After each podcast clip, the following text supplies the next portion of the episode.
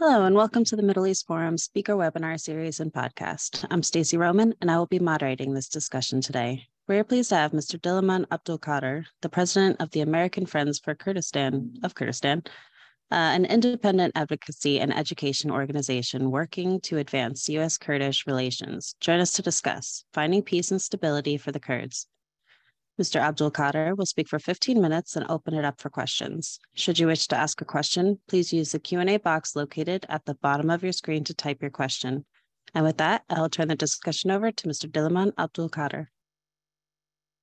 Thank you for having me, and thank you to the Middle East Forum for this uh, very timely uh, discussion. I'm just going to talk about what the latest developments in Turkey and Iran in regards to the Kurds um, and how that affects, uh, at the end, how that affects the Kurdistan region, which is centered in between both these countries.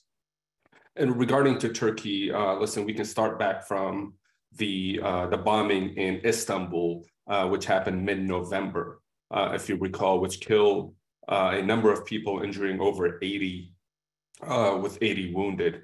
And directly after the bombing, the Turkish government under the Erdogan regime uh, blamed the Kurdish people and the so and the PKK for the uh, the bombing in Istanbul. Um, but you know, this may have been a false flag operation. Uh, if you look back at Turkey's history, they have a uh, you know they're known to blame the Kurds and pull the Kurdish card in order to incite violence between Turks and Kurds, but also uh, allows for the Turkish government to, uh, you know, falsely uh, target the Kurds uh, in regards to military operation. Uh, you know, the what's going on within Turkey today with the the worsening economic situation, with the upcoming elections in June 2023, and you know the the continuous jailing of uh, opposition uh, politicians and uh, political political affiliates and journalists. Um, this allows blaming the Kurds allows Erdogan to shift the blame directly and distract the population uh, of the continuous worsening situation inside Turkey. Um, and you know, directly after the Istanbul bombings, the Erdogan regime conducted an air campaign in northeast Syria as uh, you may all are be aware of, is that you know the the air campaign uh, killed about 11 people, including journalists. Northeast Syria is known to be uh, one of the most stable regions of Syria altogether.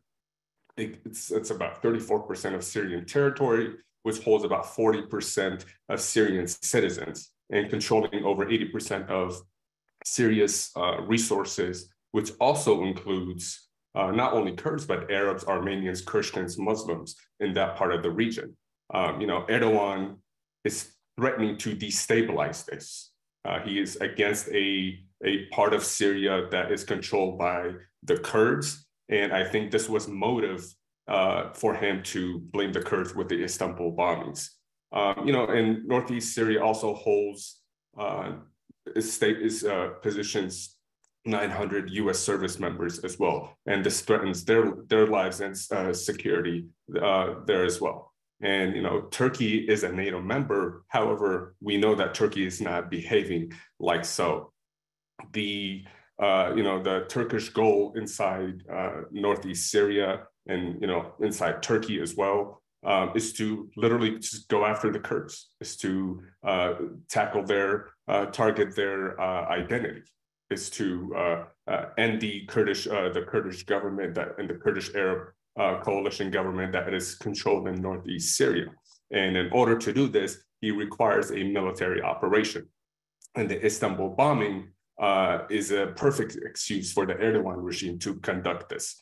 And you know, if you recall the 2019 invasion of northeast Syria, which was greenlighted by the previous U.S. Uh, administration, Erdogan targeted and invaded northeast Syria 30 kilometers deep into the region, but he failed to uh, he failed to occupy uh, Kobani, the town of Kobani, which is uh, you know which is which is known for the you know the defeat and the, the resistance against ISIS in 2014, and which led the United States to support to support the the Kurds there. Uh, and the town of Kobani is very symbolic for the Kurds but the town of Kobani is also the bridge that prevents the two territories that are controlled by, by the Erdogan regime uh, inside Turkey, uh, uh, bordering along the Turkish border. And that middle part uh, in Kobani uh, prevents Erdogan from connecting the territories he occupies. Because if we look at Turkey's history, we know what Turkey wants to do. We know that what the Erdogan regime wants to do is to basically invade, occupy, and eventually annex and include it uh, to be included part of Turkish territory. He'll just normalize uh, and uh, you know Turkify uh, the region as he has done in northeast Syria along the border, but also northwest Syria in Afrin, which is 95%, happens to be 95% Kurdish.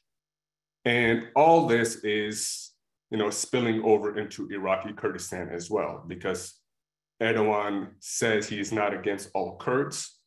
He's only against the PKK, but the Kurds in Iraq are not PKK. He's bombing civilian and uh, civilian uh, civilian areas inside the Kurdistan region, which is which is an internationally autonomous region. And Erdogan is not stopping his military operations and going against not only NATO's uh, principles, but against the United States uh, position uh, in the region, which they're there to fight uh, ISIS to defeat Daesh. And Erdogan is halting these, these military operations against ISIS simply because he wants to go after the Kurds. And with that being said, regarding the uh, with the Turkish regime, I'll uh, I'll go into what's going on in Iran in regards to the Kurds.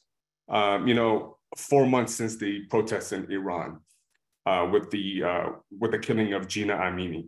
Uh, Jina is a, is a Kurdish woman that was killed by the Iranian regime, which sparked the protests that are happening now uh, that continue to be to happen today. And what the Iranian regime has done is similarly to the Turkish regime, has shifted the blame of the protest and try, and has attempted to make this about the Kurds, specifically about the Kurds. The Kurdish population in northwest Iran uh, numbers about 12 to 15,000, uh, 12 to 15 million. And the Kurds have a number of faction of armed groups as well that are not only based in uh, northwest Iran, but also Iraqi Kurdistan as well. And, but what the unique thing is, is that the, the regime has tried to derail the protests and blame the Kurds by, by targeting Kurdish cities, by cutting the electricity to uh, Kurdish regions in the Northwest, by imprisoning Kurdish protesters, by beating them, by even executing them. So they continue to ex execute the Kurds uh, uh, even after the death of Jina Amini. And you know the regime is trying to do ultimately their goal there is that you know hey we're all Iranians. The Kurds are trying to separate from Iran. Uh, they're calling the Kurds uh, you know separatists and you know you know because they want an independent state and whatnot. So this is the same mentality as we see with the Iranian regime, with the uh, Turkish regime is that blame the Kurds, pull out the Kurdish card, and it's uh, and somehow will bring all, whether it be Turkish with Turkey and or Iranian uh, with the, within Iran, will bring all of our uh, those who are protesting against our uh, regime and shift that blame on the Kurds. The Kurds are, however, facing, you know, they're in a difficult position because they're not only facing backlash from the regime in regards to having the protests being blamed on, on them, but also from the Iranian protesters themselves, because the Kurds don't identify as Iranian. Um, the Kurds are Kurds, their language is Kurdish. They're, they're, they do not speak Farsi, they have a distinct culture, history, uh, dress, you name it. And of course, the Kurds, as you know, with the Kurds in the rest of the region, want autonomy and want eventually independent state, as is their right. However, the uh, they're facing, they're also facing backlash from the Iranian protesters themselves, uh, you'll see that in protests inside Iran. You'll see that protests abroad, whether in Europe or the United States, where Kurds are being targeted by the Iranian uh, protesters who are them themselves are against the regime. And the Kurds, you know, naturally will ask if the regime does fall, the Islamic regime in Iran, how will you be different? Because the Kurds, the Kurdish experience with the Shah's regime previously before the uh, Islamic regime was no was not much different. Kurds were being executed left and right under the Shah regime, and the Kurds continue to see, uh, you know, uh, you know these uh, these habits, these uh, these op- these policies of uh, of targeting of Kurds because of their identity, and you know to this day it's still sort of taboo to say that Jina Amini was Kurdish by Iranian protesters. So that's kind of another issue that the Kurds are facing is not only the regime, but also uh, the, the protesters who are, are, supposedly supposed to be on the side of the Kur- of the Kurds as well, because the Kurds are also protesting the regime alongside the Iranian protesters.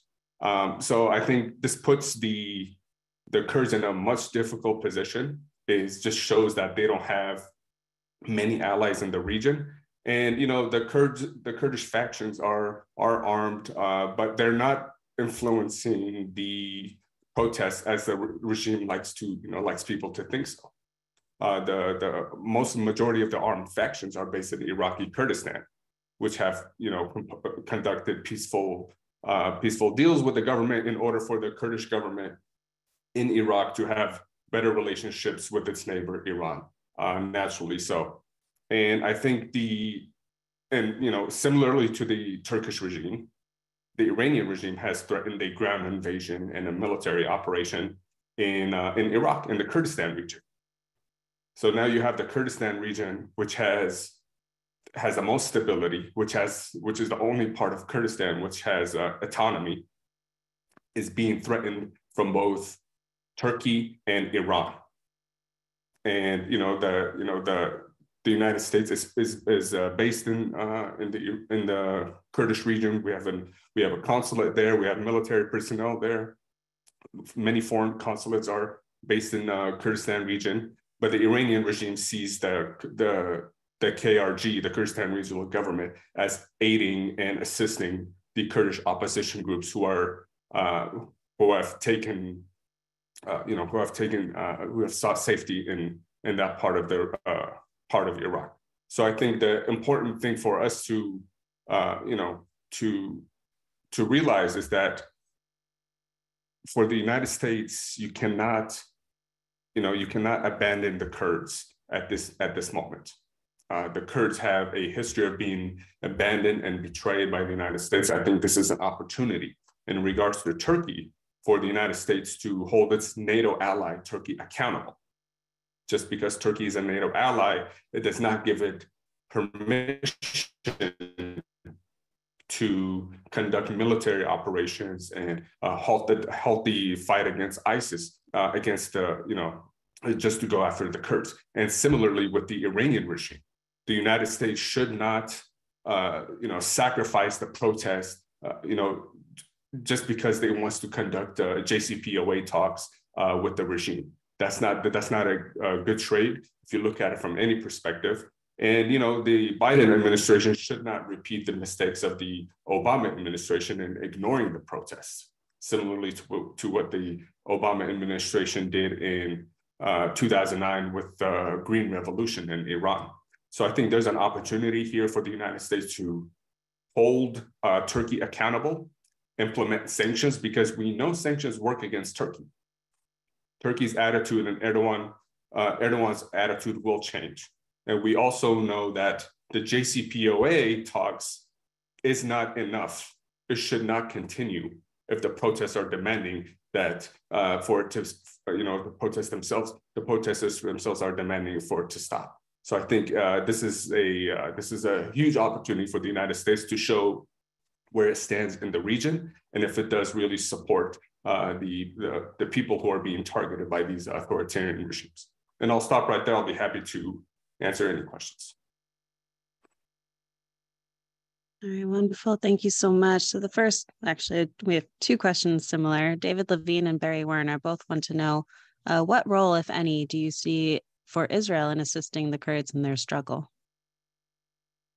You know, Israel is has always been a supporter of the Jewish people, and uh, the people of Israel have always been a supporter of the Kurds. Uh, we, I mean, if you recall back in 2017 when the Kurds held Kurds in Iraq held their independence referendum, was passed uh, overwhelmingly by 93%, Israel was the only country in the world to recognize the results of the referendum and to recognize the, the a Kurdish state. Um, with that being said, I think, you know, the position the Kurds are, are in geographically makes it difficult for the Kurds to, you know, any Kurdish government or any Kurdish political party or armed group to uh, come out in public and say we want Israel's support, simply because Turkey, regardless of the uh, you know economic partnerships with Israel it has, it's not very friendly to uh, the, to Jewish people and uh, Israel. That's the reality, and we know where it, the Islamic regime stands in this as well. Um, so I think in the Kurds, you know, unfortunately, it, the support from Israel is a double-edged sword uh, I would label it as, just because it's difficult with their position and they're stateless. They don't have a, a military or air force that can, uh, you know, that can withstand the threats coming if they said we want Israel's support tomorrow. Absolutely, thank you. Uh, so, are there any allies in the area for for the Kurds? The Kurds have, you know, the Kurds rely on the United States. The Kurds rely on, uh, you know, the uh, European powers to uh, to train them, uh, you know, to train the Peshmerga forces to to professionalize their their army. Uh, in the in Syria, the Kurds rely on the United States and Germany and France. Um, you know, as far as regional allies, uh, not really. The Assad regime c- continues to not recognize the Kurds and you know the you know what they've accomplished, and he continues to threaten that he wants you know the rest of Syria back including the Kurdish regions, and he's not interested in peace talks with the Kurds at, at all. Turkey, we cannot look to Turkey. He's targeting the Kurds uh, within Turkey, but also, you know, the Kurds in Iraq and in Syria, similarly to Iran. Um, the Kurds have, uh, you know, in Syria and to a certain degree in uh, Iraq as well, um, have uh, conducted uh, peaceful relations with locals, um, with the different religious groups uh, you know, with the different uh, ethnicities uh, within these countries. And that's what makes, for example, Northeast Syria successful, is the, the stability they have created among not only Kurds themselves, but the Arabs, the uh, you know the, the, the Christians, the Armenians, the uh, the Muslims there. So I think that's what Erdogan is also ultimately afraid of, is that that stability the Kurds have created can lead to another autonomous Kurdish region, similarly to Iraqi Kurdistan. Thank you. Now, you, you did mention um, that, that the U.S. should not abandon the, the Kurdish people, but are the Kurdish people uh, nervous about that happening, especially what happened in uh, Afghanistan? Definitely. I think that's the the the biggest fear is that the United States can, of course, we understand the U.S. has no appetite for uh, you know U.S. presence and U.S. boots on the ground. But the Kurds are not asking the United States to fight for them.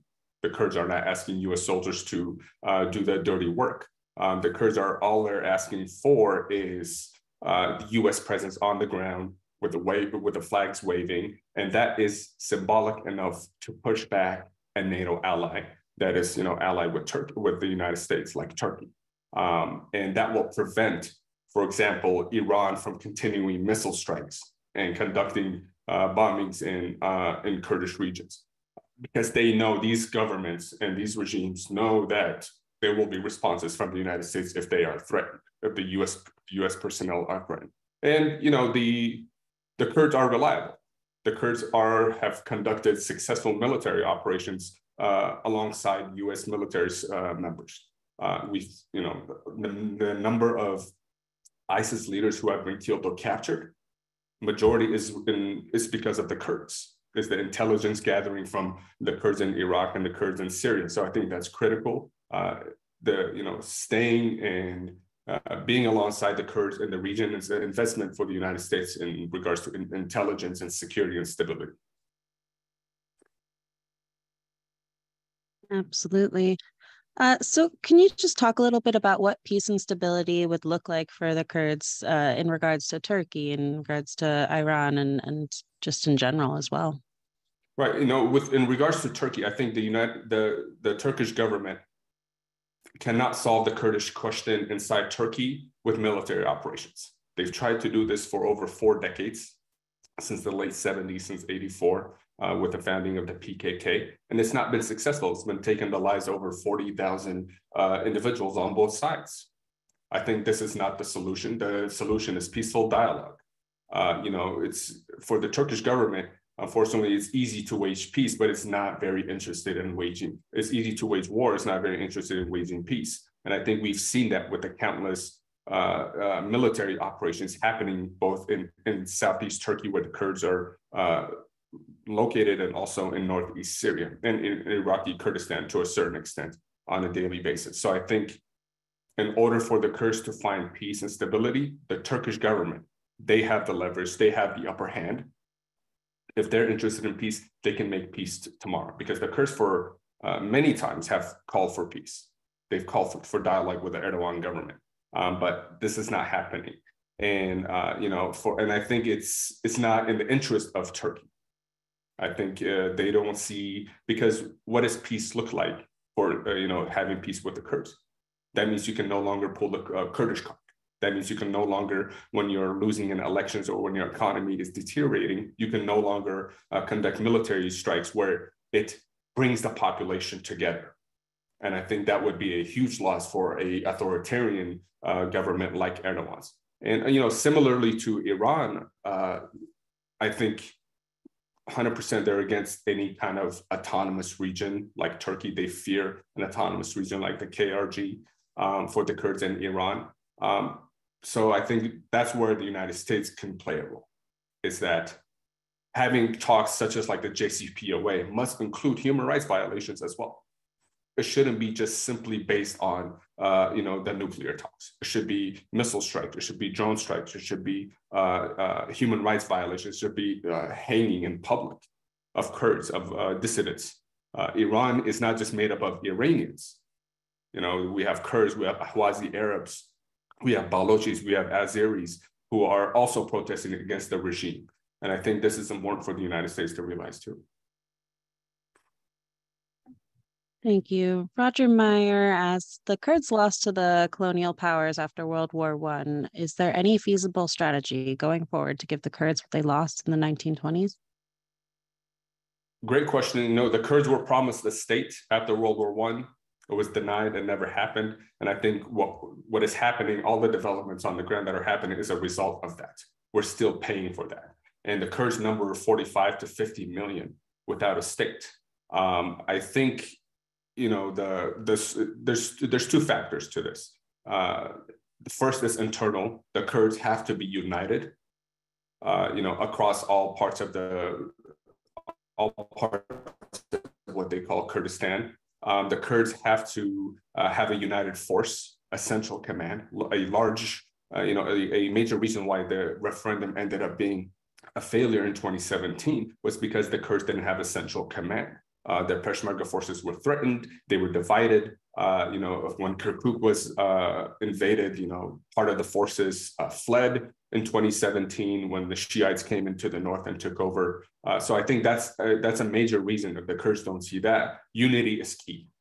And second is that you know they have to translate the military the military successes on the ground that they've had against ISIS and you know their their enemies, their adversaries, who in most of the time the Kurds are fighting alongside the United States when they're fighting these uh, organizations. They have to translate these military successes into, uh, in, into political uh, achievements.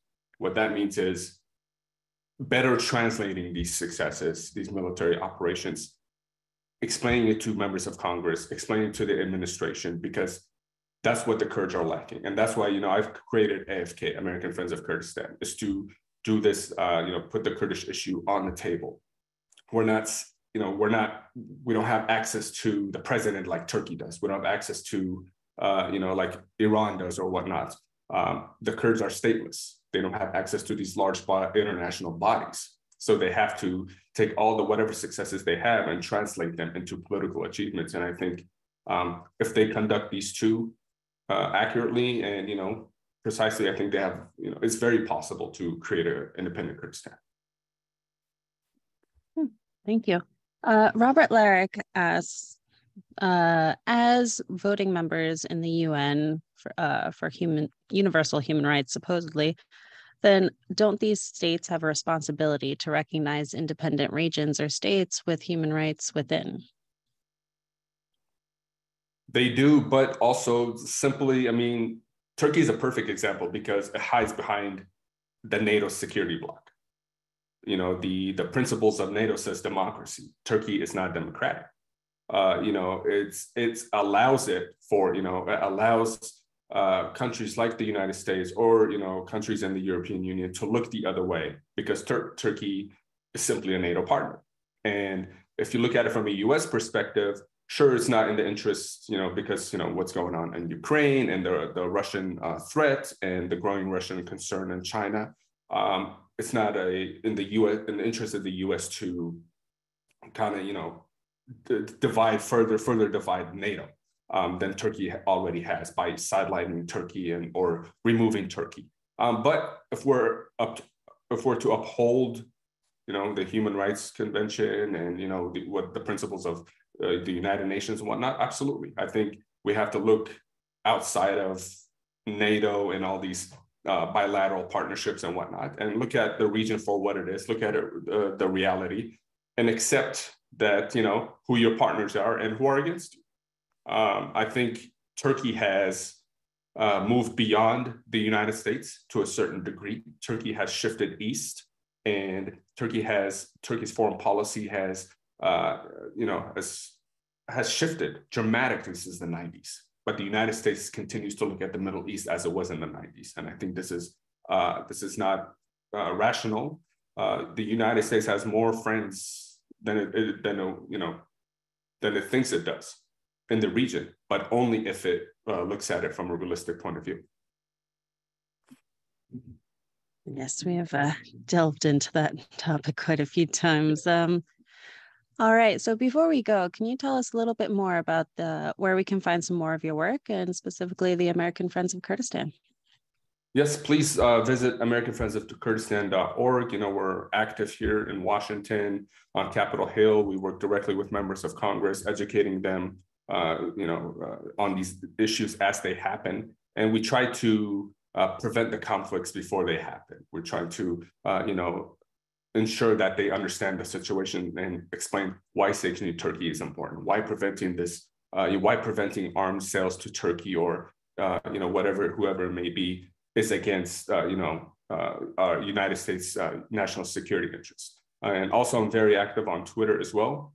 find me there, and you know, uh, I'm very active. So it's a lot is going on. So I just encourage you to also, you know, if I were to give a message to the audience, is reach out to your members of Congress and educate them on these issues that are going on because we are constituents and they, they will eventually listen to us. It'll make our jobs easier on the Hill as well. All right. Well, thank you so much. We've come to the close of our webinar and podcast. Thank you again, Mr. Abdulkader, for joining us today. Thank you for having me. For our viewers, please be on the lookout for our weekly webinars offering email coming out over the weekend. Thank you all for joining us, and I hope you have a wonderful day.